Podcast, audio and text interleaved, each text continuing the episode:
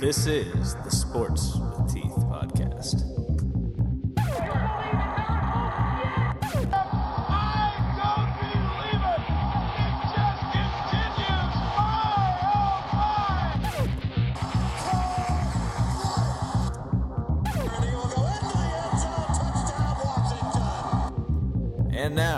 podcasting live, your hosts, Kyle Washit and Alex Warnicky.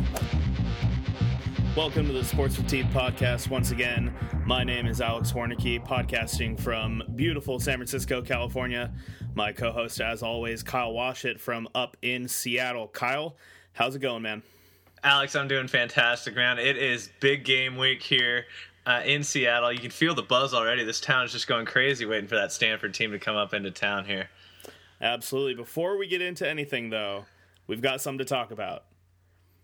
What's I that? don't know if I don't know if the listeners remember. I don't know if they were listening quite that late into our podcast last week, but I believe there was a little bit of Uh, I a know, wager. I know where this is going. I believe there was a little bit of a wager that happened surrounding the Oklahoma West Virginia game.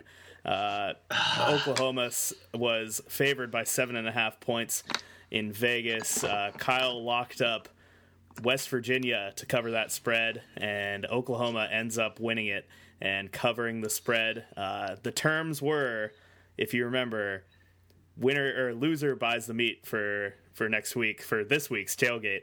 Uh, and Kyle, I'm I'm feeling hungry already. Oh man, I thought I thought West Virginia was going to do it. They were leading there in the first half. Clint Trickett was shown out, uh, but Oklahoma just proved to be too too strong for them. Uh, so yeah, I'm I'm on the hook for the meat for this week's tailgate. Uh, I'm thinking we're going to go with a fish fry. Um, we're going to get some fish tacos going. Uh, something that'll be great for like a little, you know, earlier in the day, a little lunchtime fish tacos, uh, deep fried. I think I think that's pretty good. How do you feel about that? Yeah, I'm I'm I'm down with that. I like like the fish fry idea. We haven't done that in a while. I haven't done the uh, the salmon or or any kind of fish for for a few games here. So pretty pretty excited about that one. Yeah, yeah. You know, we looked at the, we looked in the red meat thing, but I think I think it just earlier in the day this is going to work better. Um, although if you really have qualms about it, we can we can always go with some red meat. We'll see. We'll we'll keep our listeners guessing, and uh, they'll just they're, they're just gonna have to show up to the tailgate on Saturday uh, to see what we went with. Um, but pretty pretty stoked. I won that bet. Was watching from uh, actually watching from Tahoe, California, Lake Tahoe. Actually, Tahoe, Nevada uh, was on the other side of the state line up there uh, in one of the casinos watching that game. So uh, Yeah, pretty yeah. pretty fun weekend in that regard. Yeah, Um, thanks thanks for placing a couple bets for me in that sports book. Unfortunately, none of them worked out for me. I had a rough weekend in, in uh, gambling terms. Yeah, yeah. I I hit one of my parlays and like won back half my money, but I still lost like fifty bucks. So Nice, nice. um, speaking of people who had fun this weekend, UW uh, beats Georgia State forty-five to fourteen. A Do you think they really had that much fun this weekend on the Uh, field there, War? In the second half, they had a lot of fun. In the first Yeah, half, true. they had zero fun, sir. Zero fun, sir. this was quite the tale of two halves, wasn't it, War? Oh, totally was. Just horrendous outing in the first half. They enter the locker room down 14 to nothing. Fans are booing the team as they run off the field. It was just ugly, ugly, ugly. Couldn't get anything going uh, to a Georgia State team who, I mean, if you listened last week, you know their credentials are basically nil. Uh, so it just pretty troubling to see that first half performance. Yeah, it was extremely troubling. I mean, you look at the yardage at halftime; it's two hundred and thirty-one to seventy-three. I mean, that was just just ridiculous. They just got absolutely dominated in the first half, and really, realistically, it's just unexcusable. And you know, it's it's Chris Petersen said after the game, it's the worst football, worst half of football that he's ever seen. You know, it was it was ugly, and and it, I think it really comes down to the fact that the team just totally underestimated the um, uh, opponent, or as George Bush would say, misunderestimated. Um, they came out flat. Uh, you know, they didn't look very good. Luckily, they were able to turn it around. What What did you hear from the players after the game, uh, talking about their their start? Yeah, I mean everybody everybody pretty much echoed that feeling that this was kind of a they they took it as a look ahead game. It was, you know, everybody was everybody was looking forward to Stanford while uh, they really had to focus on Georgia State before they did that. Cyler Miles says we took them lightly, plain and simple. Danny Shelton says we didn't expect them to come out with a fight. Um, it's pretty pretty troubling to hear that kind of mindset from your players. Luckily, they were able to turn it around, but um, pretty pretty rough go of it that first half. Yeah, and it's one of those things where it's like you, it's frustrating that they that they did take them lightly because of, of what happened earlier in the season against Hawaii, against Eastern, against team, lesser opponents that that really came out and punched them in the mouth. So you'd think they would they would really have uh, you know a mindset going into the game that they would would be fighting, but. Um, you know, let's. I, I don't. I don't think that's going to happen again this week. Obviously, they know Stanford's a good opponent, so I don't think you'll see them come out flat again. It's one of those things where it's it's uh, it was ugly to see, but with their bounce back and stuff, it's almost one of those deals where you almost have to write it off to the fact that they just just totally a mental lapse. Yeah, and I'm not sure how much it. I mean, it obviously didn't end up hurting them in the long run, but um, you know, maybe it's a good thing. Maybe it's it's a learning point. Um, you know, they kind of came out and ran all over Illinois last week, and uh, I think they they thought that they had all their problems fixed, and um, I think they're kind of realizing right now that they they've got a they've got a mental problem that they need to worry about before they worry about you know coming out there and just hopping all over teams right right Yeah. from the outset. So. Definitely, and, it- and this was definitely a step back for the dogs after it, felt like they turned a little bit of a corner against Illinois there, and we were seeing what they were they were made of. Um, that being said, I mean there was a positive side in the second half. We we some lit a fire underneath their butt at halftime. Uh, 45 straight unanswered points in the second half to finish. They almost covered. They almost covered the game. Yeah, I had as part of my parlay, I had this game being over 70 points. I thought Georgia State would score a touchdown or two, um, but I thought the Huskies were just going to pour it on. And if they played like they played in the second half, Huskies might have had over 70 by themselves. Um, so yeah, it was a positive that they came back, scored 45 straight, um, and I mean almost covered the spread as well. So. Uh, good to see them bounce back Yeah. and be able to make those adjustments. I think the real big key to the game in that second half and jump starting our our big start was Dante Pettis. Or there's three phases to every football game offense, defense, and the kicking game.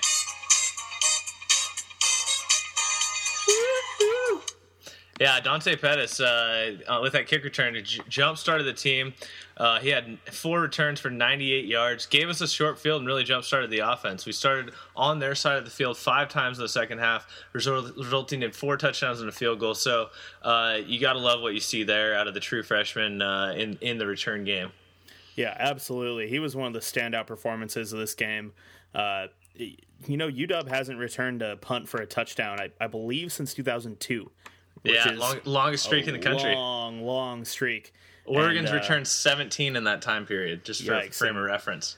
Dante Pettis. I mean, man, hopefully he uh, he can he can break that trend and Yeah, score a few this season. But uh, and you know, it looks like he's got the skill to do it. Mm-hmm. Definitely, definitely, and I think that that really helped us uh, uh, because offensively we weren't that great. I mean, even in the second half where we scored those forty-five straight unanswered, they looked all right, average. You know, Cyler Miles, he looked okay. He was pressured most of the game. I think we got we were having a little bit of trouble up on that offensive line. Uh, you got Ben Riva, a starting tackle. He's a guy that went down to Pac-12 Media Day, a senior. He's still out um, with an injury, and so you know you got Col- uh, Shelton in there filling in for him, but he's doing an okay job. But I think we definitely miss Riva, and hopefully he can be back for this big game against Stanford. Yeah, absolutely. I mean, you're going to need him against Pac-12 talent up in the up in the front there. Um, it's one thing to use a patchwork offensive line against the likes of Georgia State, Eastern Washington, Hawaii, Illinois, but it's an entirely different animal to put up, uh, you know, a, a a big- weakened offensive line against the big boys in Stanford. Yeah, definitely. And the fact that the fact that Miles was under pressure it, uh, didn't allow us to throw the football down the field.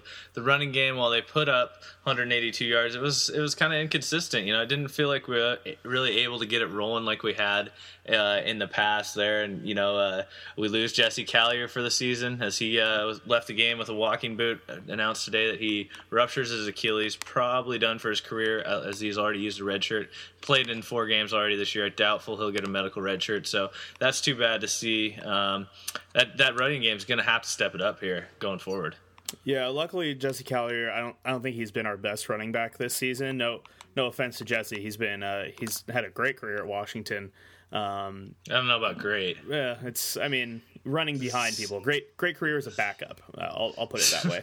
Okay. Um, I don't think it's the way he wanted his career. Anyone really wanted his career to turn out with the injury issues, but yeah, keep going. Sorry. Yeah, yeah. But um, uh, Lavon Coleman um, only averaging 3.4 yards per carry. That's really low for him. Um, really low for what we need out of this running game. Uh, he's kind of got to hit the hole a little bit harder, uh, and you know that helps. It helps when he's got a bigger hole to hit. Um, but uh, he he he didn't he didn't have his best game against uh, against the, the Panthers on Saturday. Yeah, clearly, and we'll get into more of that rushing attack as we preview the Stanford game. But uh, back to Cyler Miles, he was 19 of 27, 154 yards, three touchdowns, no picks. So statistically, he did he did a pretty solid job. Uh, there was a lot of short passes. Didn't ta didn't really have the time to to take any shots down the field, and also they were missing that deep threat of John Ross. Yeah, he was out with an undisclosed leg injury. Uh, suited up, didn't play.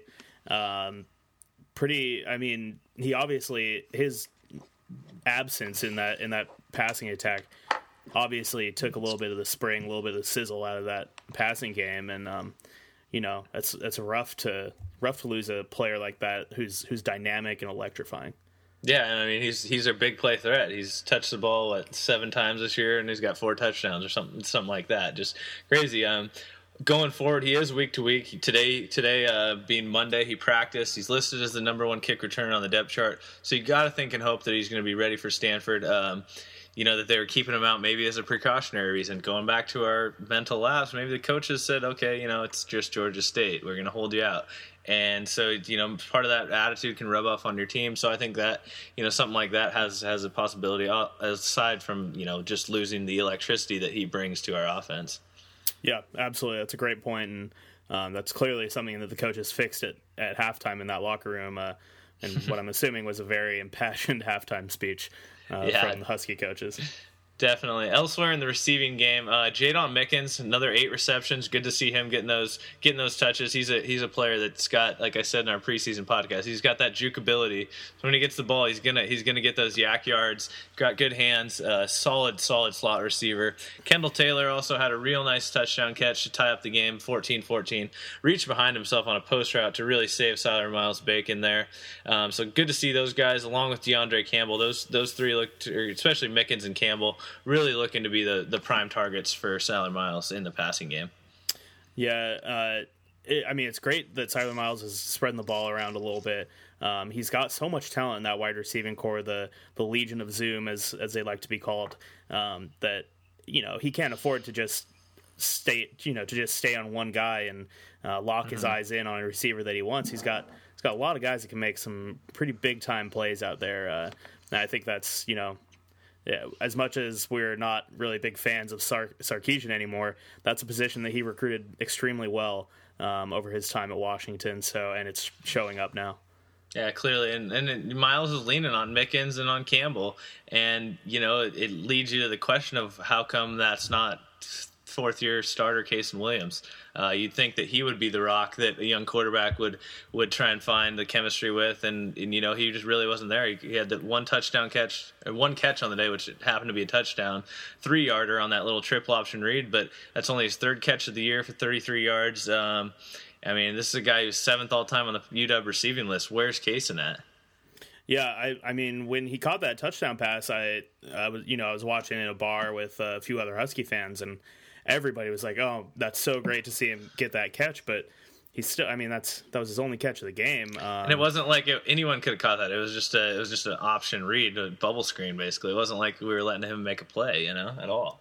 Yeah, exactly. And I mean, we've talked about before. Who knows if he's still feeling the effects of that that uh, foot injury that he had, or I mean, maybe it's just a coach's thing. I'm I'm not exactly sure why he's not performing up to the level that we're used to him performing at.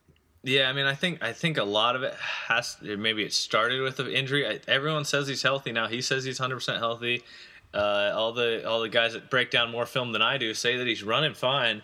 I think a lot of it has to do with though hardly any reps with Cyler Miles in the offseason. One because Miles was suspended probably, and uh, two because Williams was hurt. So they they just haven't had that time to build that chemistry, and that's something that uh, is it's hard to just build on the fly in game week when you're really focusing on uh, you know game planning and all that stuff, not just the just the fundamentals of throwing and catching the ball and knowing knowing where your guy's going to be. So that's something that's uh, it's too bad, and it's a guy that had such a high level of chemistry with Keith Price the last three years. Uh, it's something that needs to get figured out because he's a weapon. He's a he's a guy that's a an NFL talent, an NFL body that uh, is really going to waste here in this offense. Yeah, for uh, not to get too you know film breakdown session here, but um, for some of our listeners that are less football savvy, a lot of times receivers will have kind of kind of stems of routes, and then they can choose an option on where to go uh, mm-hmm. after they make their initial move. Uh, certain guys, certain types of bodies will like to kind of cut it in and try and get that short, quick pass. Certain guys will try and fade it out like uh, I'm, I'm sure Kasen really likes to do because he can use all that size. And uh, it, you know, it just it just takes a little bit of time for the quarterback and the receiver to get on the same page of what they want to do in those situations. Yeah, definitely, definitely. Um, it's something that needs to figure out, and I think uh, if I if I'm Jonathan Smith, the offensive coordinator, play caller, I think I'm I'm really making a concerted effort to get Kasen Williams involved in the game plan, involved early and often on Saturday. Yeah, he's a big bruiser, and you know he can wear down on you if you're if you're one of the smaller smaller corners, safeties. Uh, you know, trying to trying to jam him up at the line is not mm-hmm. going to be easy for a lot of players to do in the Pac-12, he, just he because have, of, his, of his size. He did have 10 catches for over 120 yards and two years ago against Stanford as a sophomore in that upset victory up here in Seattle. So, yeah, we look for him to hopefully bounce back and uh, show what he can do. Uh, on to the defense here, War. We shut him out, held him to zero points and 41 yards in the second half. That's uh, That ain't too shabby. Yeah, I think the first place you got to go is uh, is in that secondary. Marcus Peters is back and looking like the player that we thought he was. Uh, he is who we thought he was. um, he had uh, interception on the first drive of the game and another pick uh, that was just insane, laying out getting both feet down uh, on the sideline. Uh, that that was a beauty, Kyle. Yeah, that was that second pick was one of the finest catches I've ever seen. He also had a, a third one that was uh, called back because he he got there a little bit early, but I mean he made his impact right away, and they it looked like they challenged him early, and he responded to that challenge, uh, and then they didn't throw on him. They picked on uh, Sidney Jones the rest of the game, but yeah, Marcus Peters back looking to lock down that half of the field. That's that's a very positive sign and something that we were wondering how is he going to respond to that suspension and and uh, for for the first game, it looked like he responded uh, as well or better than we could have ever expected. Yeah, i would like to see him go. I mean, we're going to see him this week uh, really get tested um, against Pac-12 talent from Stanford. So, uh, Serious but good, talent. good to see it. Good to see that he uh, he. He, he bounced back from that suspension, and um, it looks like he's got a decent mindset. Um, he's still out there, kind of doing his Richard Sherman thing, where he's you know kind of running around, flying around, talking to people, uh, kind of making it about him a little bit. But um, hopefully, he's he's kind of got that that temper in check a little bit from his suspension. Mm-hmm. Yeah, definitely. And Sidney Jones, uh, opposite corner there, he's still looking. I mean, he's he's looked good in the first few games. Uh, this this week he was he was picked on a lot. He looked a little bit green out there. Um, and I mean, you got to look for him to continue to get picked on, especially with Peters locking down the other side. So uh, Sidney Jones is going to have to have a big, big second half of the season and Pac-12 season here. Uh, the other highlights, obviously, Danny Shelton. This guy's still a monster. Yeah, he's not had anything but an amazing game all four games this season. Um, I think he's, you know, he's in the clubhouse right now as our best defensive player. No, um, clearly. You know, other guys have had great individual performances in individual games. Shaq Thompson, Hau'oli Kikaha, but Danny Shelton's been omnipresent here. He's he's everywhere he needs to be, and he's there all the time. Yeah, definitely. 13 tackles, two tackles for loss, one sack. This guy is a nose guard, War, and uh, he leads the country in sacks right now. Uh, Yeah. He's just absolutely phenomenal. Um, really turned it, kicked it up a notch this year from what was already a very high level for the past three years. So great to see from the uh, local kid from Auburn, uh, really stepping it up as the leader on that on that inside of our defense. Yeah, you don't need to look up any stats to tell you that a nose tackle has never led the country in sacks before over an entire over an entire season. So uh, if he did, Ooh, Steve uh, Edmond. did he? I don't know if he did. I don't, know, if he did. Can you look Uh, that maybe up we'll have me? to look that one up. We'll, we'll look that one up Okay. we're, as we're moving along. Uh, yeah, look that up. I'll talk about uh, the other guy on our defensive line that's uh, we've talked about ad nauseum. Hau'oli Kikaha, another sack, countless pressures on the, on their quarterback Arbuckle, uh, two more tackles for loss, and uh, Danny Shelton leads the country in sacks. Kikaha is actually second in the country in sacks. So our defense defense line has the top two guys in the nation in sacks, um, and as you may expect, the Dogs lead the country uh, in sacks uh, by quite a margin as they their defensive line really uh, trying to get after that quarterback. Uh, that's that's good to see. Yep, absolutely. Um, John Timu's up there as well. He got that pick six this weekend. Um, that was that was pretty sweet to see him get in the act again. You know, he had a great season last year, and uh, he's kind of been a a, a, quiet uh, contributor to this defense, and um, so it's good to see him making a big play, uh, and you know maybe getting some some big confidence going up uh, into the Stanford game, where, where he'll need a lot um, dealing with that Stanford O line. Yeah, Johnny Timu, uh, big pick six there. Other than that, the linebackers sort of quiet, uh, not making a ton of plays. Uh, you'd like to see a little more out of that. Uh, Travis Feeney had some nice hits, especially on special teams. I remember a few few big uh, bone chilling hits there, so that was good to see. Um, other than that, defensively, uh, the Hudsons, Evan Hudson had a real nice sack on on one play on their quarterback. But defensively, overall, I thought it was a pretty pretty solid effort, especially in that second half. I mean, we, I was looking at the yardage totals, and I was uh, basically just thinking, okay, then like at halftime they had whatever 230, and then about halfway through the third quarter it was like 215. Like they were they were just going negative. So the defense really turned it on, poured it on them in the second half, and. Uh, well, I thought was a pretty pretty solid performance from the defense. Uh, offensively, still a lot to be desired, and that brings us really to to the question. You know, we're four games in, we're four zero as expected um, albeit a lot uglier than we expected. What have you seen so far, and how, how do you feel going into Pac-12 play here, War? Well, I mean, I'd love to tell you that I'm confident uh, heading into Pac-12 play, but uh, it's just not the case. Um, we've had, you know, we've been a Dr. Jekyll and Mr. Hyde team. It's, uh, you know, we've had flashes of greatness, flashes of brilliance and athleticism, and then we've also had, you know, 14 to zero halves against uh, Georgia State. We've given up 50 plus points to Eastern Washington. We've almost lost against Hawaii. It's um, it's about Yikes. as as mediocre as you can get uh, to go four and zero. I would say, I would argue. Uh, so I'm I'm not confident, but um, hey, you know what? Four and zero is four and zero. Uh, It's not three and one. It's not two and two. Uh, it's they are where they are.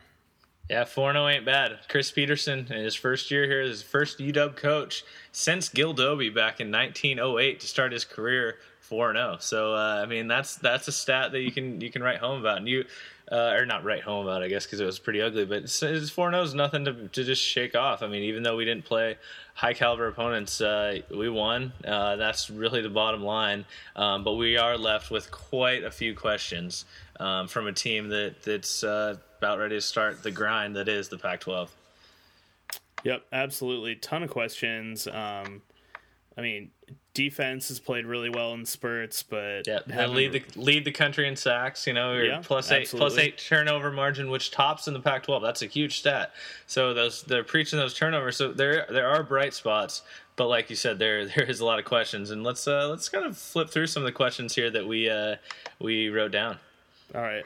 Uh, first one, uh, I believe this comes from you. Uh, do you think uh, Coach K will take the training wheels off this defense? Uh, we've been seeing a lot of vanilla defensive schemes, not a whole lot of exotic blitzes. Uh, where where do you think this this what do you think happens this week against Stanford against a real test team?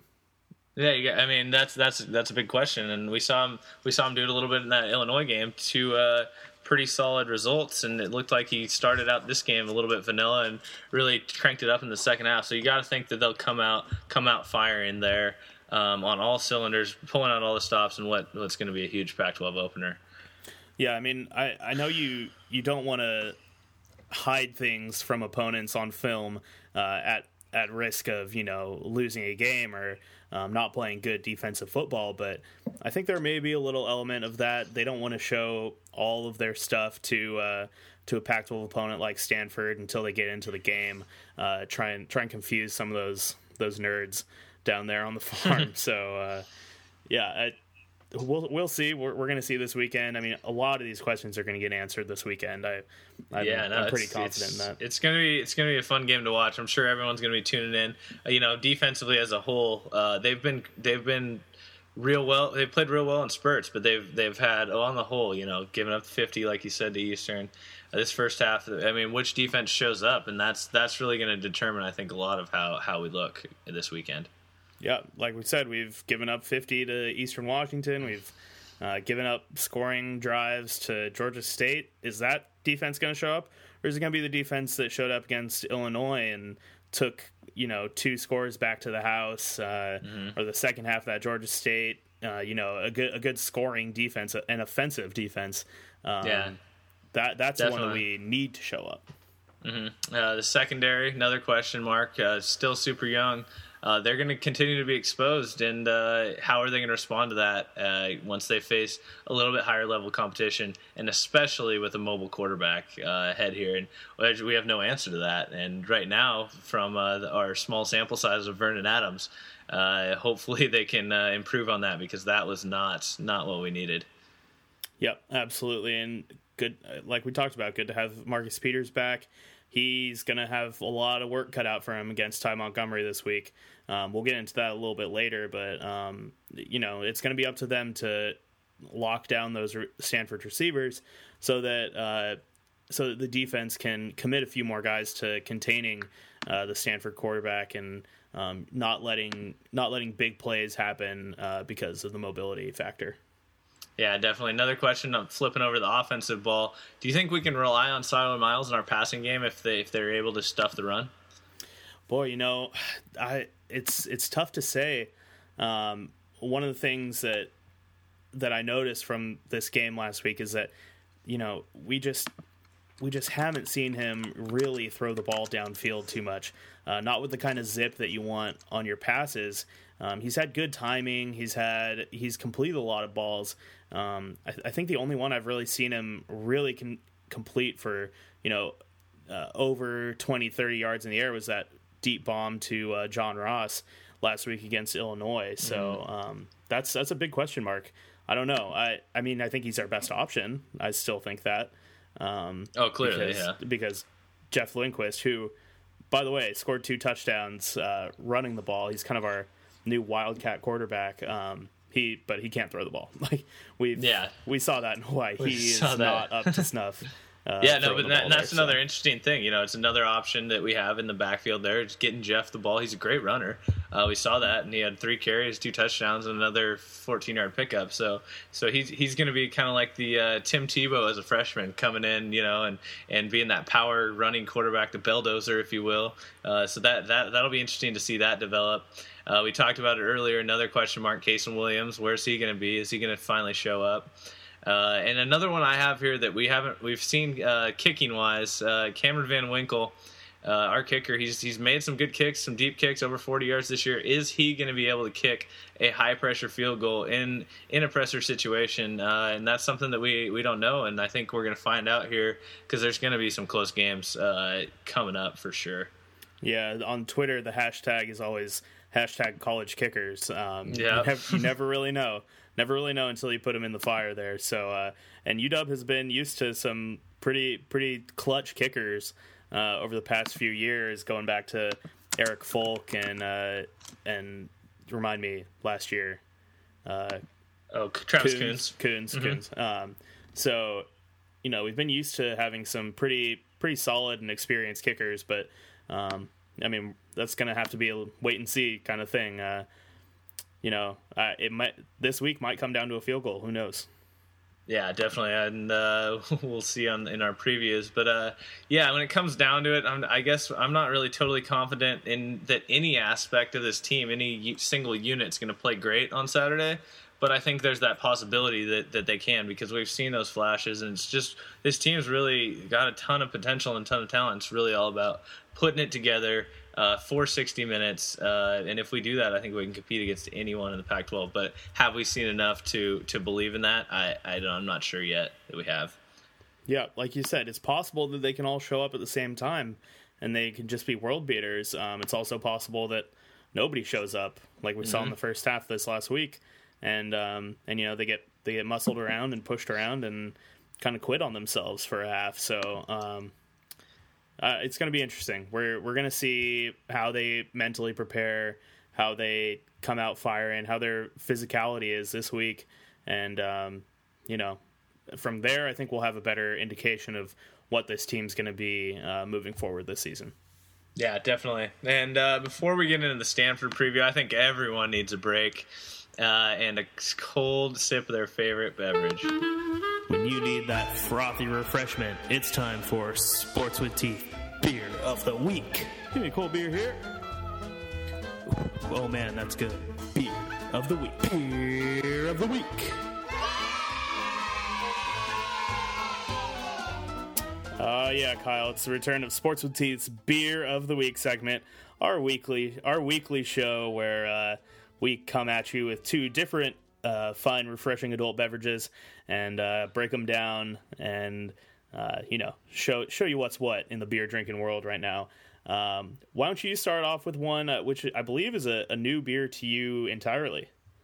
Yeah, it's probably shocking to most people. This is the first time I've actually ever tried this. Uh, on their can, it's the slogan: "The one and only Newcastle Brown Ale." It's actually, uh, it's really a lot, lot tastier than I thought it was going to be. Uh, it's a brown ale from brewed in England, imported over here. You're going to find it at most uh, gas stations, grocery stores, highly distributed over here. But it's a 4.7% brown ale, uh, real smooth, uh, almost tastes Guinnessy. you know, very similar to that as far as that kind of that kind of nice nice rich flavor. Uh, I really liked it. It's, it's, pretty drinkable too. As far as you know, those darker beers, you almost think they're going to be a little bit too heavy, but very very sessionable, uh, very drinkable. I highly recommend it. Yeah, Kyle, Newcastle is actually one of my favorites. Uh, I drink it. I'm, I'm, a soccer fan. If uh, people didn't know that out there, and uh, that's usually my go-to, especially in the morning. If there's a morning uh, English Premier League game. Uh, I'm drinking that at the bar, you know, along with a Bloody Mary or two. Uh, it'll, it'll, it'll, get you right. Yeah, no, it's tasty, tasty beer, and uh, it's been brewed since 1927. Uh, can't really say anything wrong about it. Uh, I mean, I know there's definitely a lot better beers out there, but as far as a cheap, uh, semi decent beer, I think it's a very, very viable option. Absolutely. Kyle, I'm I'm going very adventurous here this week. Um, a few weeks ago we talked about uh, beer camp across America. It was a uh, a variety pack of beers uh, brewed between Sierra Nevada Brewing Company, which is from right here in Northern California, and twelve different breweries across America. Um, I am going this week with the Beer Camp Across America American Double, or I'm sorry, Beer Camp Across America Double Latte coffee milk stout ale. That's a hell of a name, and it's it's a mouthful. Wow, I bet that's pretty tasty, huh? Absolutely, brewed by Sierra Nevada and Ninkasi Brewery. Two uh, fantastic breweries from Eugene, Oregon. Love their beer. Um, they they make a good one up there in Duckland. Uh, seven point six percent alcohol by volume and sixty IBUs. Um, and man, it is coffee and chocolate and milk and beer. That's pretty much I believe, what they put in this. need a need a scoop of ice cream in there, War. Oh, absolutely! This would make a fantastic beer float. I have uh, no doubt about that. I'm a big proponent of beer floats. I mean, uh, if you're not if you're not a big proponent of beer floats, I I think I might yeah. find, a, find a new host for this podcast, new co-host. we might have to do that on one of these weeks. Get some uh, beer floats going. Maybe, maybe maybe a victory beer float this weekend. I, I don't know. Maybe we'll see. Uh, maybe maybe gotta, we'll see how it goes. Got to win the uh, game first. Yeah, well, speaking of the big game this weekend, uh, you want to get into that preview? Absolutely. Let's get into it. Number 16, Stanford, come to town, 1 p.m. on Fox, called by one Gus Johnson, who you hear weekly in our uh, Sports with Teeth opening.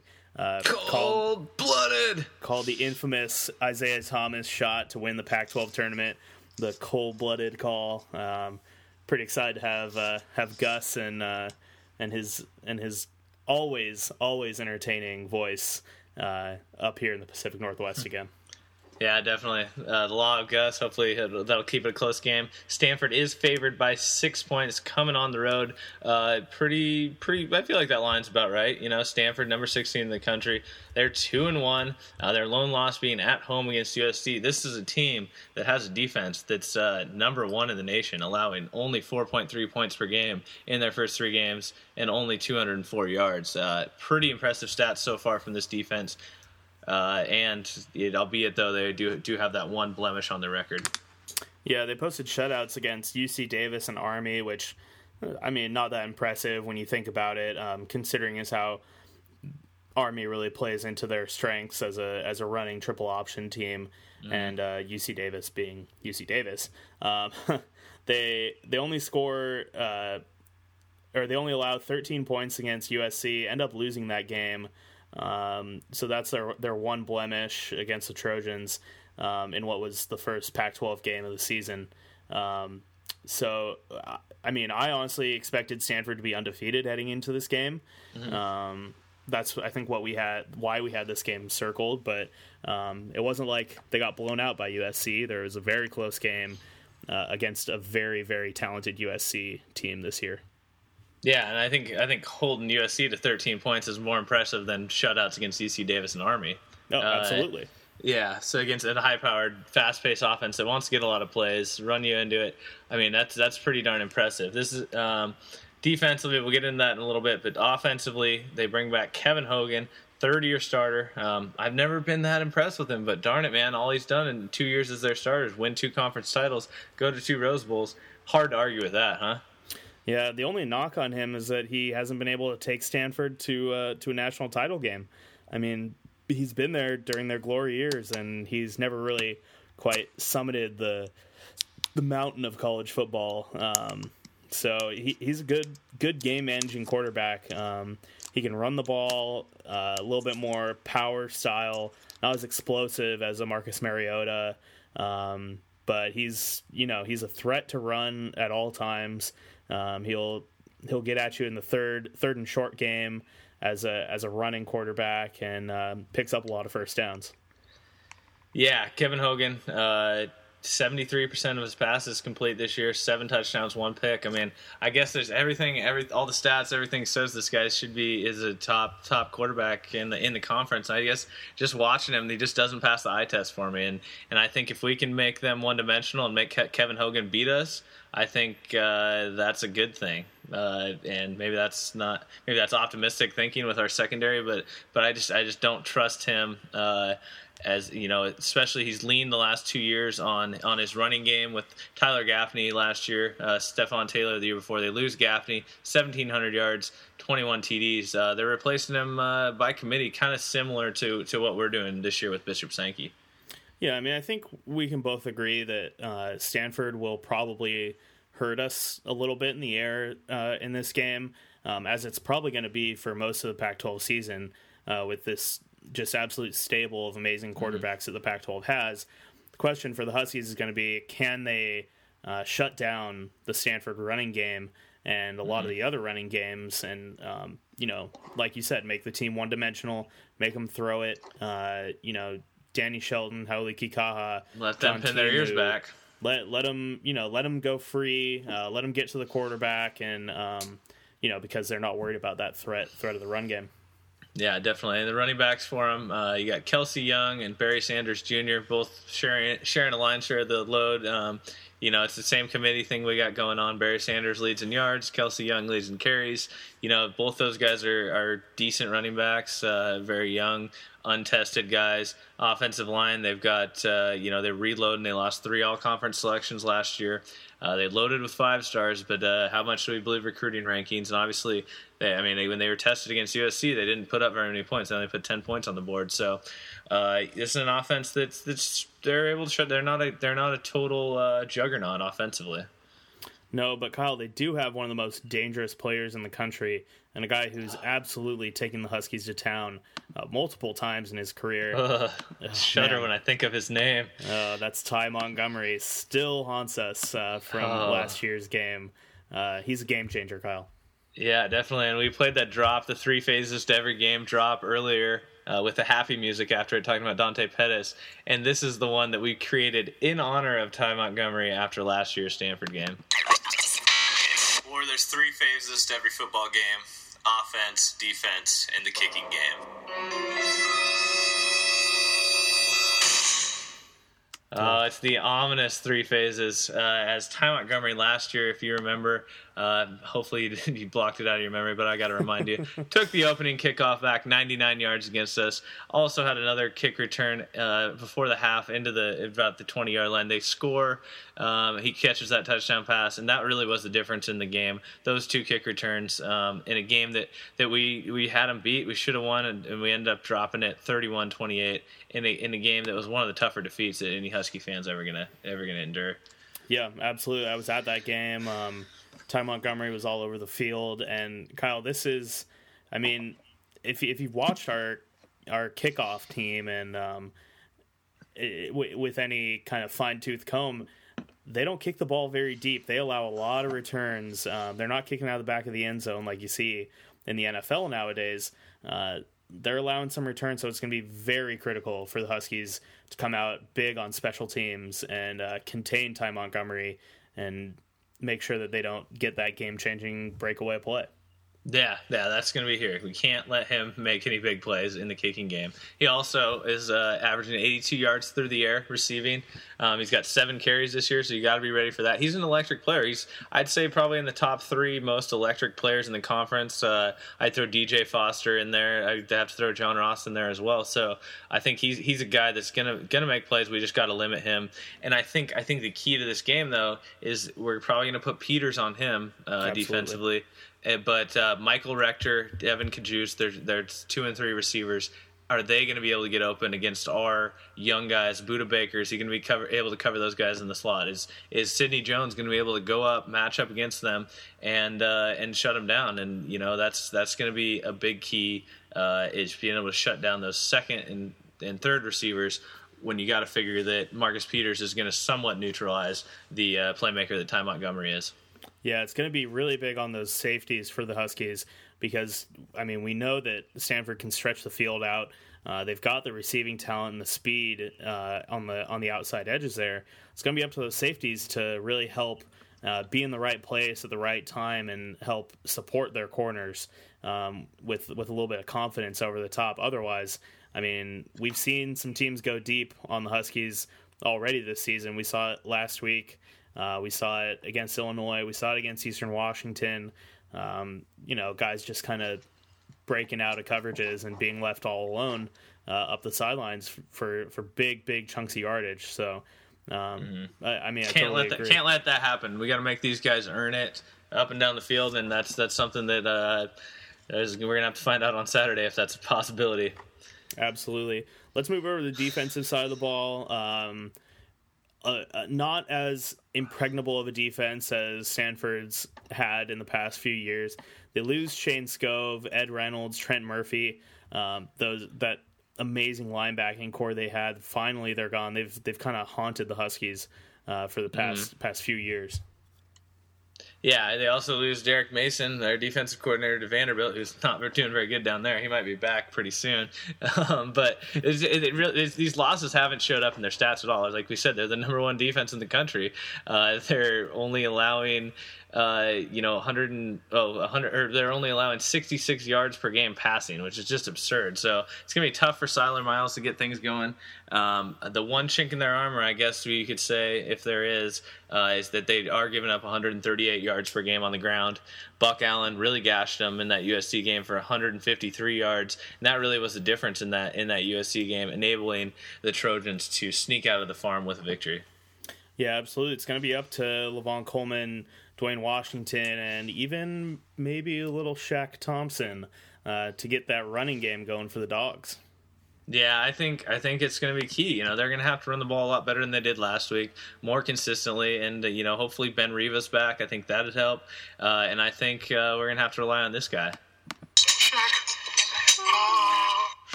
Yeah, I mean Shaq Thompson. Uh, you've seen what he can do with the football. I think there's no reason we don't see a couple series out of him for sure. Absolutely, I'd, I'd love to see him get involved in. Um, I mean, we've talked about it before him getting involved in the game probably means good good things for the dog. So um, more Shaq. I, I want to use the the Shaq touchdown uh, sound drop we've got. I, can't play it this week, but hopefully next week. You, you, saw you saw actually on Saturday we didn't talk about. Uh, he came in in a pump formation there, and actually was the up man, and they called an audible, and he jumps up under center, and immediately Georgia State calls a timeout. They were just terrified.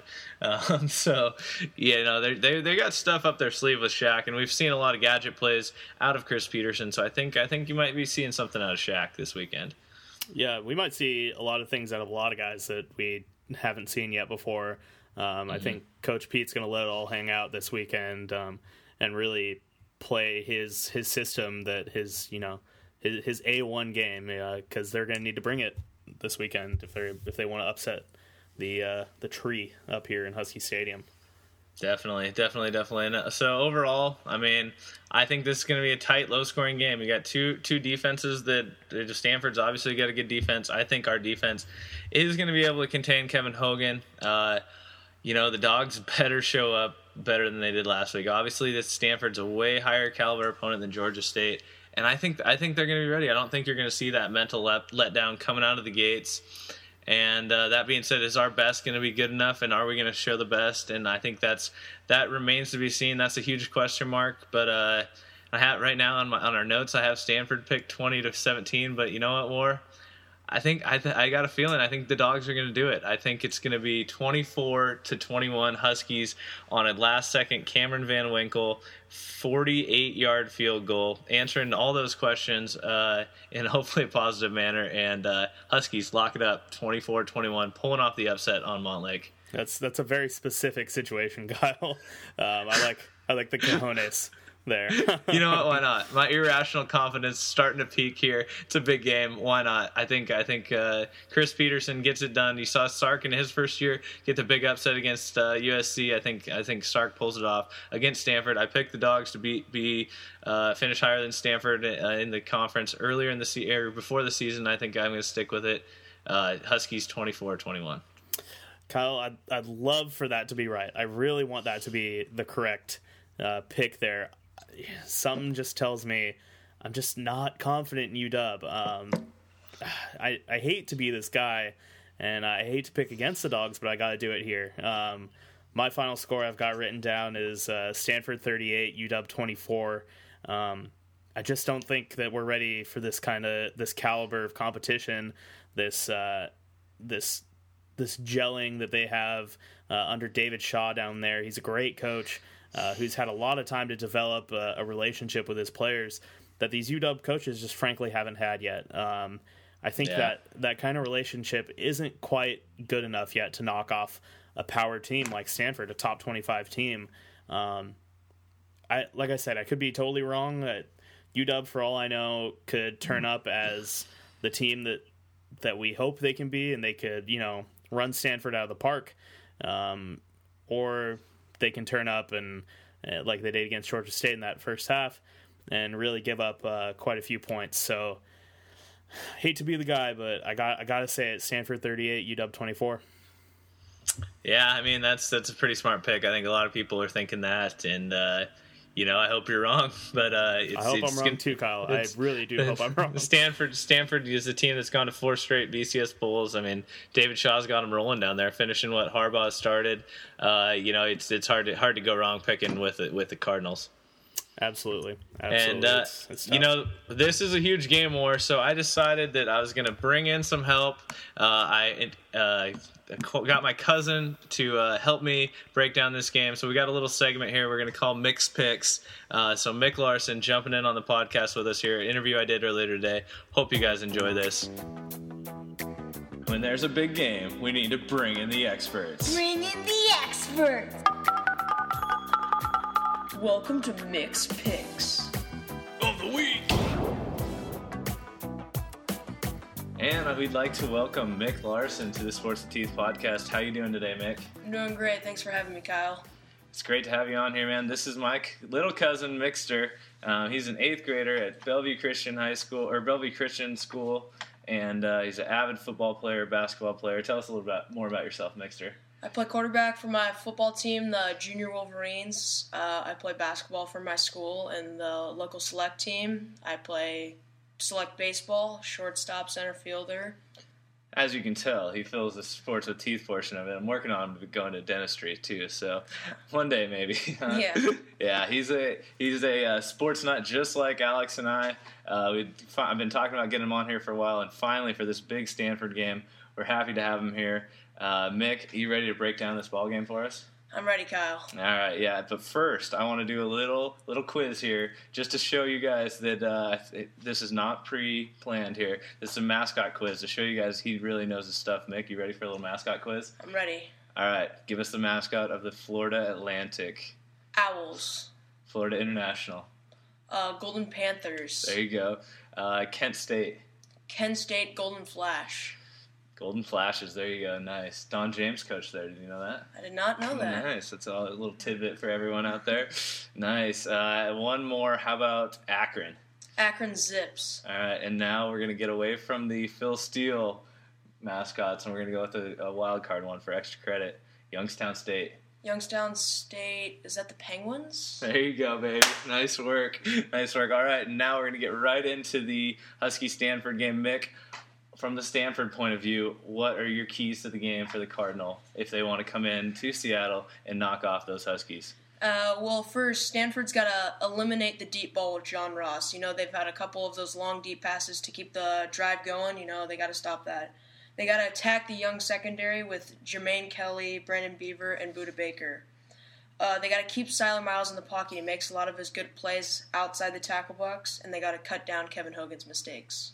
Yeah, I'd like to go back to that your point about the young secondary there. Like Jermaine Kelly actually is out for the season with a uh, ankle injury, but you also got Sidney Jones in there who's been playing a ton. And uh, what, what have you seen from him? And what have you seen from Budda Baker out there in the secondary this year? Well, they show some some good traits, but they gotta they gotta get more experience. They haven't played any very good competition, and seeing with Ty Montgomery and a good, really good caliber, high caliber Stanford team, uh, like to show how they can play and. Yeah, definitely. I think I think a big key there as well is going to be getting pa- well, well, getting some pass rush, and, and as a as a opposing quarterback, say you're Kevin Hogan, you're going to want to pick on those young guys, aren't you? Yeah, for sure. You know, you got Marcus Peters on one side, you got Sidney Jones, a true freshman, on the other. Who are you going to throw to? It's for sure the true freshman. Yeah, definitely. So that's going to be a big key. Um, and I think I like that's a good point about John Ross. So, you know, those big plays have been huge for the Huskies so far this season. Yes, they have. Yeah. So, uh, so what are the Huskies going to have to do to win this game? Look, the Huskies have to hit that deep ball for sure. They haven't had uh, drove the ball down the field as well as they would like to, but keeping with that deep ball with John Ross will be a huge, uh, huge play for them. Uh, they have to contain Ty Montgomery on special teams. He is a deep threat, All American special teams player. Yeah, last year. Remember that game last year? How he torched us on special teams with a couple big returns, uh, one for a touchdown, one set up great field position. That really was a turning point in a, in a really close game down there on the farm. Yeah, their special teams beat us, not their offense. Their special teams beat Yeah, us. definitely. Uh, we have to pressure Kevin Hogan. We have to stop their run game so Kevin Hogan throws the ball. So the run game will open up their passing offense. So if we Yeah, stop that. definitely. I think making them one dimensional is going to be real critical. Um, you know, you look at Hau'oli Kikaha, turning him loose and getting getting some pressure on there. Danny Shelton, those guys are one and two in the country in sacks. That's going to be critical for for the Huskies on defense. For sure, for sure. Yeah. Right on. Well, that that wraps up mixed picks segment. Uh, actually, you got to give us a pick here. You haven't given us a pick yet. What do you think's going to happen on Saturday, one o'clock at Husky Stadium? I know I'm a big Husky fan, but I got to go with Stanford. It's going to be a low scoring game, but I think Stanford's going to pull it out. Give me a score. Uh, 24 17 Stanford. 24-17 Stanford. So he's got Stanford covering the spread. Uh, I take it to the bank for what it's worth. Hopefully he's wrong, but uh, Nick, thanks for coming on, and uh, we'll hopefully see you for the next big Husky game to preview it. Thank you, Kyle. Glad to be here. All right, thank you, Mick. That was a great segment, great breakdown there. Hopefully, you're wrong on your Stanford pick. Uh, root on those dogs, and uh, great to have you on the podcast as our second guest here on the Sports with Teeth podcast, behind Austin Andy. Uh, and now, War, I think we gotta we gotta get into a little quick Pac-12 whip around. We're running pretty late here, but uh, let's fire around. We had some great action this week in the Pac-12. Oh, fantastic games! Um, thanks to Mick, by the way. Uh, good to have you on the show. Hopefully, you can uh, get get a little bit more from uh, from our friend Mick over there. Um, but yeah, let's hop into Pac-12 whip around. Um, I think the first place I want to start uh, is Cal and Arizona um, coming coming down to the wire. Arizona scores 36 points in the four- fourth quarter. 36 points to come back and beat the Cal Bears on a last second Hail Mary. Um, unbelievable play, unbelievable finish to a game and and a rough one to lose if you're a Cal fan. Yeah, unbelievable. Uh, Solomon, the quarterback for Arizona, 520 yards, five TDs, comes back through that deep, deep bomb to Austin Hill, the Hail Mary, unbelievable. Uh, you want to hear uh, Arizona's drive summaries? I'll go real quick here. Their drives: punt, punt, missed field goal, punt, interception, field goal, field goal, interception, punt, touchdown, punt, punt, field goal, touchdown, touchdown, touchdown, touchdown, touchdown. so you can see they finished the game very strong. Those 36 points in the fourth quarter, an unbelievable game down in the desert at night. That's a hell of a way to end a game. I, love love for the dogs to end the game that way and start the game that way also. Yeah, you're asking about week. about how uh, mediocre of a 4 0 start can you get? I think Arizona's right there with us at their 4 0 start, struggling against Nevada, Cal, and UTSA. Um, not the greatest of start for Arizona, but they're 4 0. Uh, and a team that we compared to the Huskies going into the year, so quite an eerie, eerie similarity there. Yeah, let's talk about another Pac-12 team who is undefeated. Utah, the Utes going in and taking out Michigan in the Big House. Uh, Hmm. Crazy, crazy game. Tons of really weird stuff going on. Flooding. Michigan Stadium starts flooding because of rain. I mean, that's that's not something you get in a modern stadium. That's got to be an old stadium thing. Yeah. Uh, just like I mean, almost the whole field was covered in water. It's just insane. Yeah, that was crazy. That was probably the highlight of the game for Michigan, too. Oh, absolutely. As, they uh, didn't score a point after that. Does Brady Hoke still have that bad taste in his mouth, War? Oh, I think he's got a pretty bad taste in his mouth. Nah, uh, it's great. He just munched down some more calzones. It's great. Oh, he loves it. He loves it. That that, seat- that'll get you through anything. That seat is getting real hot there up in Michigan. I don't think Brady Hoke survives the rest of the year. Uh, I no, think. I, I think that's probably the nail, the nail in the coffin. well, I think uh, losing probably to Indiana and Minnesota and back-to-back weeks coming up here will probably be the nail in the coffin. But uh, Utah, Hey, who's, hey, who, who's your daddy? Who's your daddy, baby? big big win for uh, the Utes and uh, big win for the conference here. Utah, maybe they, they might surprise people. We it's a team that the Huskies miss on the schedule, but uh, you never know. They might factor into that uh, Pac-12 South race. Yeah, we talked about this particular game in our Pac-12 preview show uh, as being a really big one for the conference to Kind show of a bell, uh, bellwether game for the conference. Yeah. Absolutely, and I mean Utah just gets it done. Uh, I believe I, I saw some pictures from the end of the game, and it's just only Utah fans in the stands. Everybody else had gone home, and and when when I say that, normally it's like you know a smattering of Utah fans with a bunch of empty seats. This was literally all Utah fans, and the every other probably I don't know ninety thousand seats in the stadium were completely Totally empty empty. Yeah. um, just uh, pretty eerie. And uh, but I mean, hey, big win for the Utes and uh, and the MUSS down there in Salt Lake City. Yeah, a couple other quick games of note. Colorado 21 over Hawaii 12. Um, you know, Hawaii team that, that was competitive against both uh, the Huskies and Oregon State. Uh, nice win for uh, Colorado. Uh, Oregon State uh, also defeated San Diego State 28 to 7. Uh, Oregon State quietly 3 and 0, uh, line in the weeds there with Sean Mannion. Yep, absolutely shutting out the uh, the Aztecs of San Diego State for the final three quarters of that game. So uh, good to see that for the Beavs. Um, and then our final Pac-12 game of the weekend that we wanted to talk about: number two Oregon surviving, surviving Kyle against the Cougs in the Palouse. Uh, quite a scare for the Ducks uh, and their national college football playoff hopes. Yeah, yeah, quite a scare. The the Ducks Ducks go on into the Palouse, and Connor Halliday just plays the game of his life. 436 yards, four touchdowns, and no picks. Uh, pretty shocking that he he didn't throw a pick uh, as he attempted an unbelievable amount of passes. Let me see here how many passes he attempted. 63 passes, not quite as many as last year when he threw 89. I thought he might go for over 100, but 63 passes without a pick. Uh, that's a pretty great game for Halliday. I think the big key here was that that no call on the pass interference there as Wazoo was driving down for the tying touchdown with a few minutes to play. Uh, Pac-12 refs, uh, you know, Jay Stricherz's retired, but those Pac-12 refs still are pretty blind. Uh, we miss you, glasses ref. Our boy, Um, our yeah. boy that we met, our boy, our boy. Um, yeah, that that was a brutal call. Uh, it's kind of symbolic of how col- college football and football in general has gone this season with these kind of ticky tack fouls on defensive backs uh, that that I don't I don't think anybody enjoys. Well, that was a no Um, call, so it went definitely the other way on that when he just got No, I, mugged. I'm sorry. I thought it was. I yeah, thought it was one of the yeah. This is a game ones, that uh, I was staying up late. shows you how much I watched it. staying up late for. I watched the whole thing. This is an unbelievable game. Marcus Mariota, though, uh, going behind that hobbled offensive line, he was running for his life most of the game. Uh, you know that's that's going to be an issue for Oregon going forward. They weren't able to get get the rushing game going. They only had 170 yards rushing. They also, uh, you know, they, they were they got pressure on Mariota. So losing those four offensive linemen uh, has really really shown that. And but Mariota really carries his team to victory. He's a clear cut Heisman favorite. He was 21 to 25, 329 yards, five TDs, no picks. You can't really play any better than that on the road in a tight ball game. Uh, that's uh, that's pretty impressive out of Marcus, who I think is the best player in the country. Yep, he he very well might be. Um, you know, I, I, think there are a few other players. Uh, you've got Todd Gurley that's probably up there in that Hmm. conversation as well. Um, Jameis Winston obviously has all the hype. America's Um, sweetheart. yeah, God.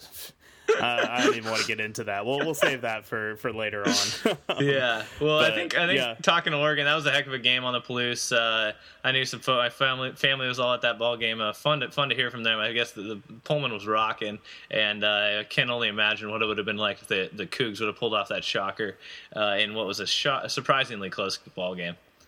Yeah, I'll tell you one thing: there wouldn't be any Fireball left in Pullman. They'd have to order up a new shipment if they won that game. So They drink it dry, Um, just like Auburn. yeah, just like just like literally everywhere they go. Yeah, Um, right on. Well, what, talking about Oregon, I think now that that segues pretty nicely into our quick discussion about our final four picks. What's that? Uh, playoffs? Don't talk about playoffs. You kidding me? Playoffs? And now, the Sports with Teeth Hypothetical Selection Committee. Now, if you want to crown them, then crown their ass. I mean, if Tyrone Willingham could do it, then how hard can it be?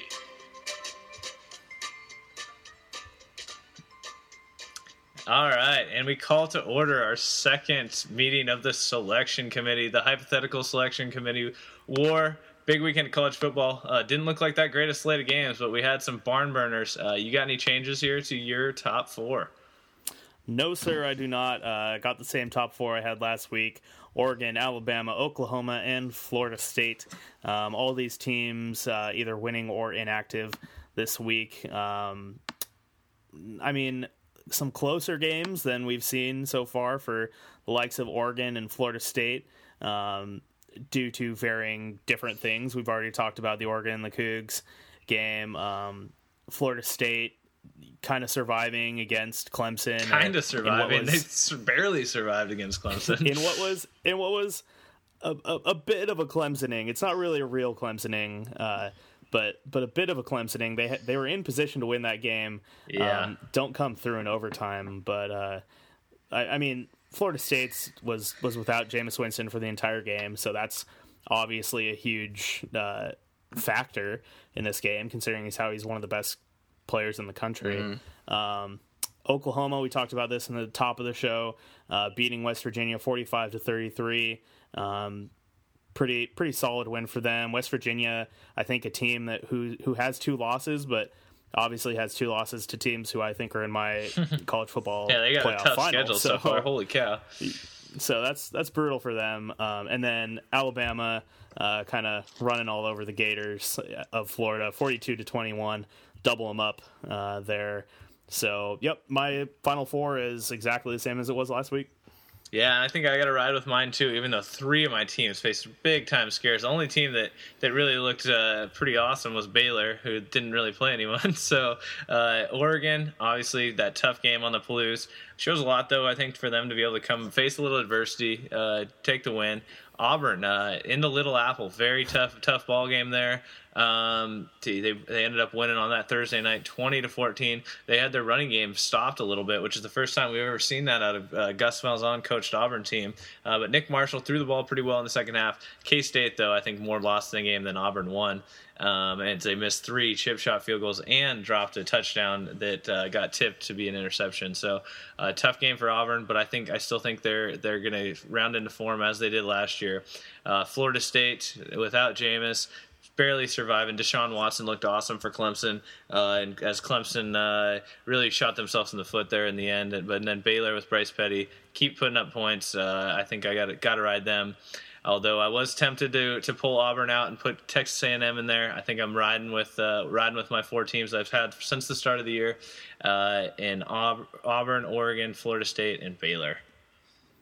Yeah, absolutely. I, I think I think that's probably the right call to keep Baylor in there in lieu of Texas A&M. Texas A&M has a really tough stretch coming up uh, from October 4th to October 18th. They play at Mississippi State. Klinga winning last uh, this weekend. Um, they play in Death Valley. That was an impressive yeah, win in from Death Valley. Mississippi Very State. impressive win. Yeah, Yeah. Dak Prescott showing up, showing out Mm-hmm. uh, in his his home home state there. Uh, they play number ten Ole Miss at home, and then travel to number three Alabama. So that's going to be a very very telling stretch for the Aggies. And um, who knows if they play well in that, they they could very well jump up onto my board as well. Mm-hmm. Yeah, definitely. Uh, that Alabama team uh, you have in there also looked really well against Florida in a game that was not nearly as close as the 42 to 21 score, uh, as the Gators were aided by a couple of uh, fumbles. Uh, that they picked up cheap touchdowns on. Amari Cooper in that game, 10 receptions, 201 yards, three touchdowns. That guy is a beast.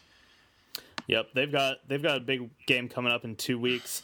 Uh, I believe game day will be here. It's got to be here. Um, going to Ole Miss. It's never going to the never Grove. been to the Grove. That's going to be one heck of a ball game there. Oh, th- there's no way they don't go to the Grove uh, for for Alabama and Ole Miss. So You know, Do- Um, Dr. Bo is going to be busting out that rusty scalpel for that one. oh yeah, as as he is wont to do, as is Uh, tradition. And with that, I think we got to call it. We've run real long today. Uh, we had to cut out some stuff. Uh, we had about the Seahawks' unbelievable victory over over Denver, but there's so much coverage out there. We couldn't do that game justice. Um, so we we're glad that we could preview the biggest games to date this year uh, for the Huskies against Stanford. Again, War, no faith from you is picking Stanford 38-24. I'm going with the Dogs. Cameron Van Winkle gonna be the hero. Uh, gonna be celebrated all night in Seattle in Greek Row there with few couches being burnt.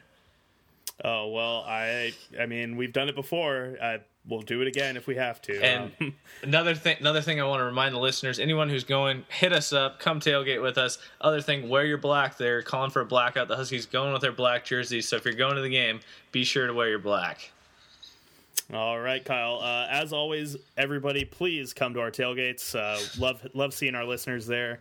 Uh, met quite a few people that uh, that Eastern tailgate. That was great.